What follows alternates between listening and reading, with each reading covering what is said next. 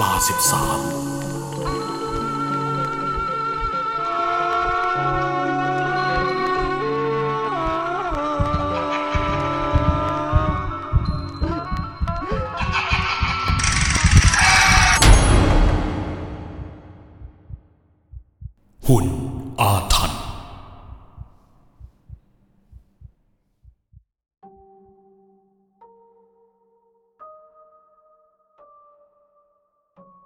สวัสดีครับผมชื่อบอย เคยขายของมือสองอยู่ห้างแห่งหนึ่ง เหตุการณ์ที่จะเล่าต่อไปนี้ เกิดขึ้นเมื่อสิบกว่าปีที่แล้ว เริ่มกันเลยนะครับ ตอนนั้นผมกับแฟน ซื้อเสื้อมือสองจากตู้คอนเทนเนอร์มาขาย โดยเริ่มจากการทดลองขายในวันหยุด หลังจากนั้นประมาณ5-6เดือน กิจการของพวกเราก็ดีขึ้นเรื่อยๆ ผมกับแฟน จึงตัดสินใจขยับขยายกิจการ เริ่มจากหาร้านเช่าในห้างแห่งหนึ่ง ใจกลางเมือง จนวันหนึ่งแฟนของผม ก็เดินยิ้มเข้ามาในร้าน แล้วบอกกับผมว่า นี่ที่รัก เมื่อกี้ตอนเขาไปรับของที่โกดัง เขาเจอหุ่นตัวหนึ่ง ดูสวยมากเลย พอถามราคาเจ้าของตู้ก็ใจดี บอกว่าถ้าชอบ ก็เอาไปได้เลยทำไมเขาใจดีถึงให้มาฟรีล่ะ ผมเกิดสงสัยขึ้นมา ก็เลยถามแฟนด้วยความอยากรู้ เห็นพี่เจ้าของตู้บอกว่า หุ่นตัวนี้มันมีตำหนิเยอะ ถ้าขายก็คงขายได้ราคาไม่ดี เขาก็เลยซื้อมา แล้วจะเอามาซ่อมเอง พอเธอพูดจบ ก็หยิบหุ่นตัวดังกล่าวออกมาจากกระเป๋าสะพายใบใหญ่ของเธอ บอกตามตรงว่า พอผมเห็นหุ่นที่มีร่างตาเหมือนกับคน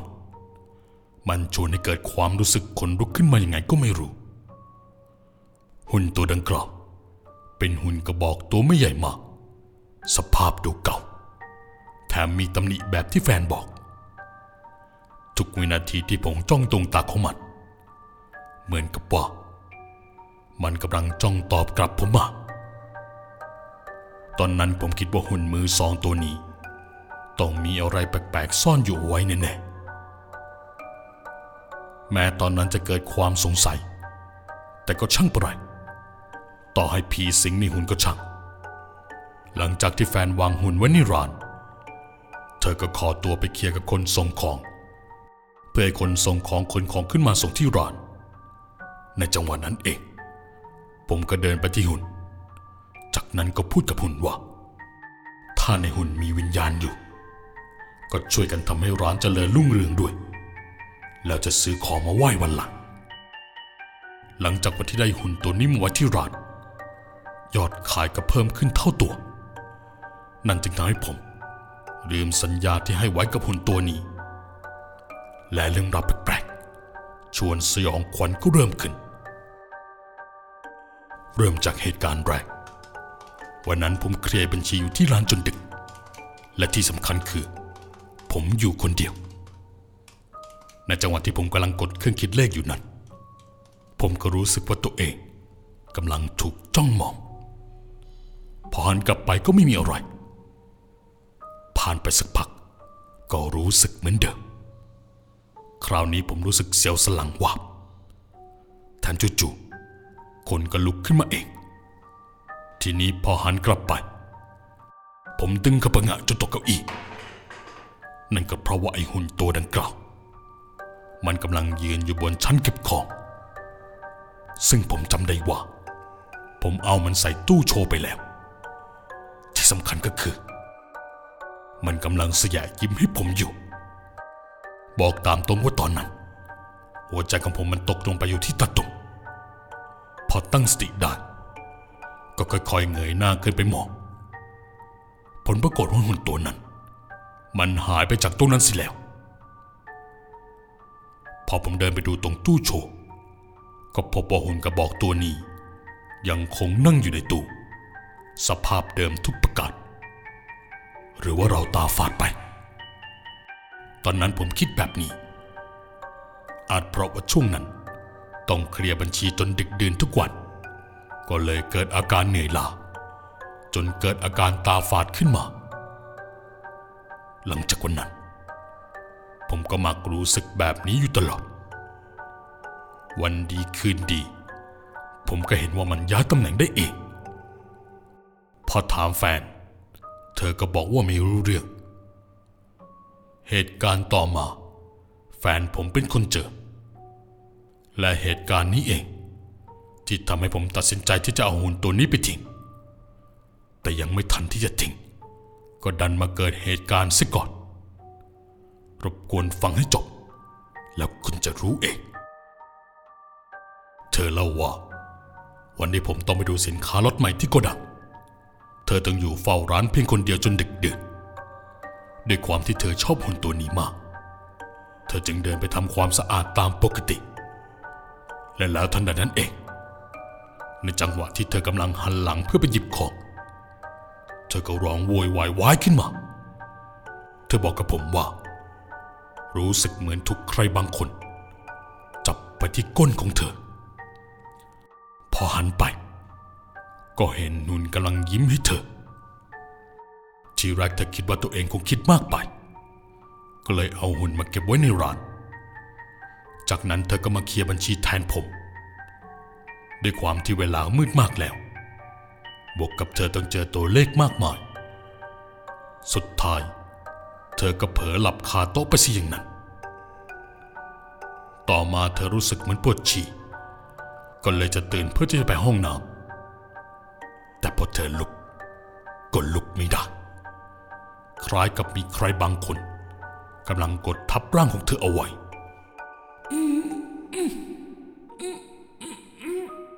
เธอพยายามร้องเรียกให้คนมาช่วย แต่ก็ทำได้เพียงส่งเสียงร้องในลำคอ และทันใดนั้นเอง พอบางสิ่งบางอย่างที่กำลังทับร่างเธอจากด้านหลัง หรือว่าเธอรู้ตัวแล้ว มันก็ค่อยๆใช้มือเล็กๆของมัน เธอย้ำว่าเป็นมือที่เล็ก เหมือนกับมือของเด็กอย่างแน่นอน เพราะเธอสัมผัสได้ถึงนิ้วทั้งห้า มันใช้มือลูบไร้ตามร่างกายของเธออย่างอิสระ ในขณะที่เธอไม่สามารถขยับตัวได้ และทันใดนั้นเองจู่ๆก็มีอะไรบางอย่างมาชนกับแก้มข้างขวาของเธอ ตอนนั้นเธอทำได้แค่กรอกตาไปมา รวมถึงมองไปด้วยหางตา พอเธอมองด้วยหางตาข้างขวา เธอถึงกับตกใจสะดุ้งเนื้อตัวสั่นเทาด้วยความกลัว อีกทั้งชีที่จะเตรียมปลดทุกข์ที่ห้องน้ำก็ไหลออกมาเลอะพื้นไปหมด เธอเห็นใบหน้าของหุ่นกระบอกตัวนั้นกำลังหอมแก้มเธออยู่ ดวงตาของมัน ดูมีชีวิต แถมยังหืนกระหายอีกด้วย และสิ่งที่ทำให้เธอช็อกจนเป็นลมก็คือ เธอได้ยินหุ่นโชตัวนี้ มากระซิบที่ข้างหูเธอว่า มาอยู่กับกูเถอะ หลังจากนั้นภาพทุกอย่างตรงหน้าของเธอ ก็กลายเป็นสีดำสนิท พอเธอรู้สึกตัวอีกที ก็เจอป้าร้านที่อยู่ข้าง มาช่วยเอาไว้พอดี ป้าบอกว่าในจังหวะที่เดินผ่านร้านของผมเพื่อไปห้องน้ำป้าเห็นแฟนผมนั่งตัวเก่งและตาเหลือกอยู่บนเก้าอี้ด้วยความตกใจก็เลยรีบตามคนมาช่วย ป้าเล่าให้เธอฟังว่า สาบานได้เลยว่า ทีแรกป้าเห็นประตูร้านมันเปิดแง้มอยู่นิดหน่อย แต่พอจะพาคนเข้ามาในร้าน ประตูก็ปิดสนิทแถมล็อกเอาไว้ด้วย จากนั้นแฟนของผม ก็เล่าเรื่องราวทั้งหมดให้ป้าและคนอื่นฟัง ทุกคนก็พร้อมใจกันหันไปมองหุ่นโชว์ตัวนังกล่าวจากนั้นก็บอกกับแฟนของผมว่า ไม่เห็นมีหุ่นที่ว่าเลย พอเธอได้ยินอย่างนั้น ก็เกิดความกลัวจนร้องไห้ออกมา หลังจากที่ป้าโทรศัพท์มาตามผม และเล่าทุกอย่างให้ผมฟัง ผมก็เลยรีบกลับมา พอกลับมา ก็เห็นแฟนในสภาพตามที่ป้าเล่าให้ฟังทุกอย่าง เธอรีบวิ่งมาโผกอดผมพลางร้องไห้ออกมาป้าของเธอก็เอาแต่พูดว่าเขากลัว เอาหุ่นไปทิ้งเถอะนะ ผมพยายามปลอบใจเธอจนเธอสงบ พร้อมกับรับปากว่า จะเอาไปทิ้งตามที่เธอบอก แต่คืนนี้รีบกลับบ้านกันเถอะ คืนนั้นหลังจากที่พวกเรากลับมานถึงบ้าน แฟนผมก็บอกให้ผมเฝ้าเธอตอนอาบน้ำเพราะเธอยังหวาดกลัวอยู่ พอเธออาบน้ำแต่งตัวอะไรเสร็จ เธอก็นอนโดยมีผม นอนกล่อมเธอจนหลับสนิท ด้วยความที่ผมรีบกลับมารับแฟนก็เลยยังไม่ได้กินอะไรเลยทำได้แค่ซื้อกลับมากินที่บ้านพอผมเดินลงมาบันไดที่ชั้นหนึ่ง ก็ต้องตกใจ เพราะทุกอย่างรอบตัวมันดูมืดสนิท แม้จะมีแสงจากภายนอกสอกส่องเข้ามาตามหน้าต่างก็ตาม ผมพยายามเปิดสวิตช์ไฟ แต่เปิดยังไงไฟก็ไม่ติด ตอนนั้นผมคิดว่าบางที คัดเอาอาจจะถูกตัดไป ก็เลยอาศัยแสงจากภายนอกนำทางไปที่หน้าบ้านเพื่อสับคัดเอาขึ้น แต่พอเดินไปดูที่คัดเอา ปรากฏว่ามันไม่ได้ตัดแต่อยังใด นั่นจึงทำให้ผม รู้สึกงงงวยไปหมด ถ้าอย่างนั้น ก็มีอีกสาเหตุหนึ่งที่ไฟจะดับก็คือ จ้าหน้าที่การไฟฟ้าอาจกำลังซ่อมไฟอยู่ที่หน้าหมู่บ้านก็ได้ แต่ในระหว่างที่ผมกำลังคิดอยู่นั้นจู่ๆผมก็ได้ยินเสียงอะไรบางอย่าง ดังมาจากในครัว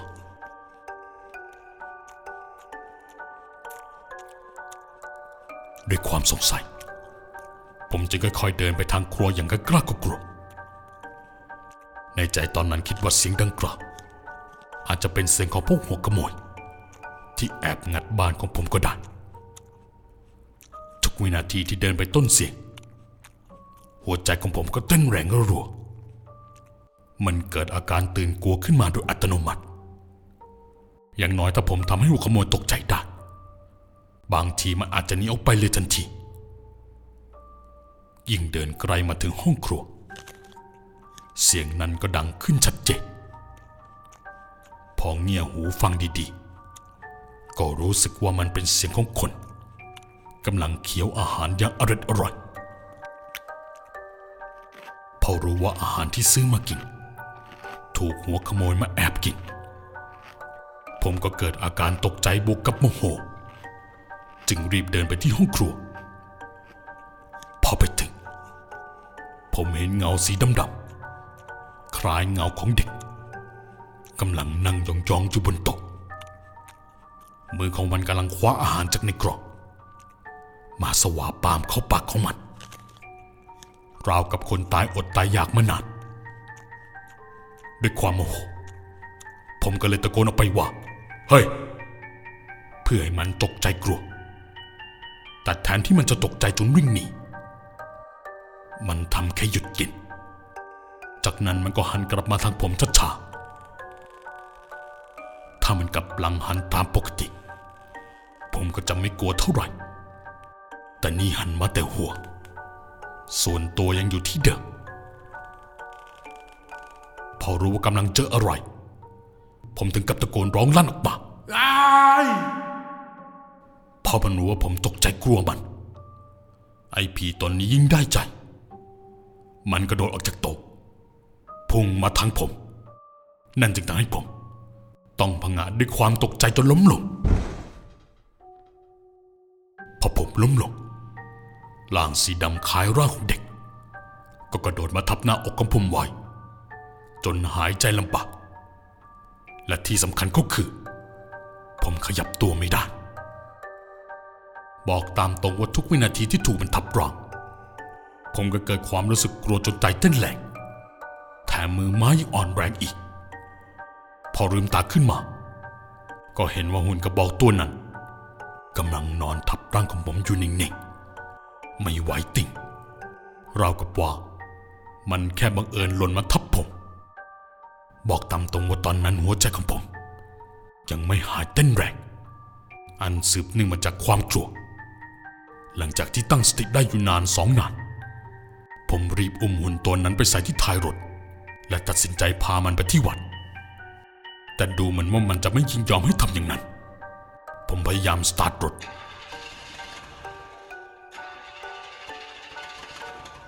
แต่สตาร์ทยังไงก็ไม่ติด และด้วยความเคยชินที่ต้องมองกระจกหลังอยู่บ่อยๆ ผมเห็นไอ้อุ่นกระบอกตัวนี้ มันลุกขึ้นมานั่งสายตาของมันมองผ่านกระจกหลังจนประสานเข้ากับสายตาของผม ผมนี่ร้องออกมาสุดเสียง แล้วรีบลงจากรถ จากนั้นก็รอกรถ แล้วรีบวิ่งเข้าบ้านอย่างไม่คิดชีวิต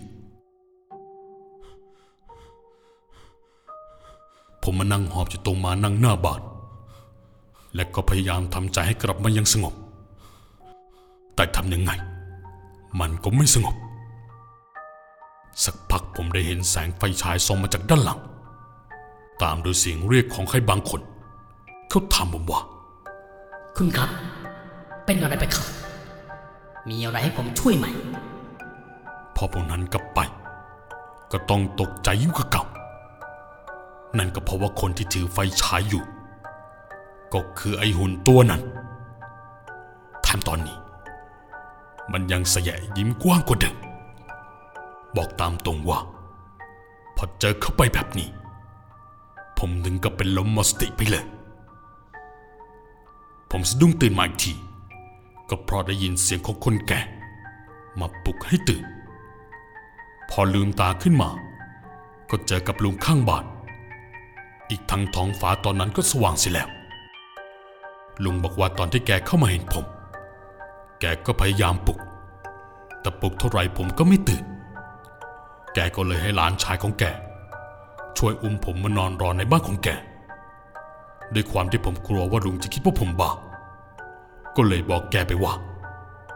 ขอบคุณมากครับที่ช่วยเหลือผม พอดีเมื่อคืนผมทำงานหนักจนเกินไปก็เลยหมดแรงก่อนที่จะเข้าบ้านนะครับ หลังจากที่กลับมาถึงบ้าน ผมก็เห็นประตูรั้วถูกเปิดแง้มเอาไว้พอเข้ามาในบ้าน ผมก็ร้องเรียกชื่อของแฟน แต่ก็ไม่มีใครอยู่ พอเดินเพื่อที่จะไปเปิดประตู ผมก็เห็นไอ้หุ่นตัวนั้นกำลังยืนยิ้มให้กับผม เท่านั้นครับ ผมถึงก็วิ่งป่าราบไปถึงหน้าบุบานพอผมเจอพระที่กำลังออกบิณฑบาตผมก็เลยนิมนต์ท่านให้ไปที่บาน พอมาถึง ก็ไม่พบหุ่นตัวนั้นอีก สุดท้ายเรื่องที่เกิดขึ้นกับผม ก็ยังคงเป็นปริศนาว่า หุ่นตัวนั้นมีอาถรรพ์หรือวิญญาณอะไรอยู่กันแน่ แล้วมันหายไปไหน เพราะจนทุกวันนี้ ผมก็ไม่เคยเจอมันอีกเลยอ๋อแฟนของผมไม่ได้หายไปกับหุ่นนะครับ เธอบอกกับผมว่า หลังจากที่เธอตื่นนอนตอนเช้า เธอไม่เห็นผมนอนอยู่บนเตียงพอเธอเบนสายตาไปที่ประตู ก็เห็นหุ่นตัวนั้น ยืนมองเธอด้วยสายตาที่ดูน่ากลัว เธอก็เลยรีบหนีออกจากบ้านไป ประตงประตูก็ไม่ได้ล็อก และเรื่องราวทั้งหมดก็จบลงเพียงเท่านี้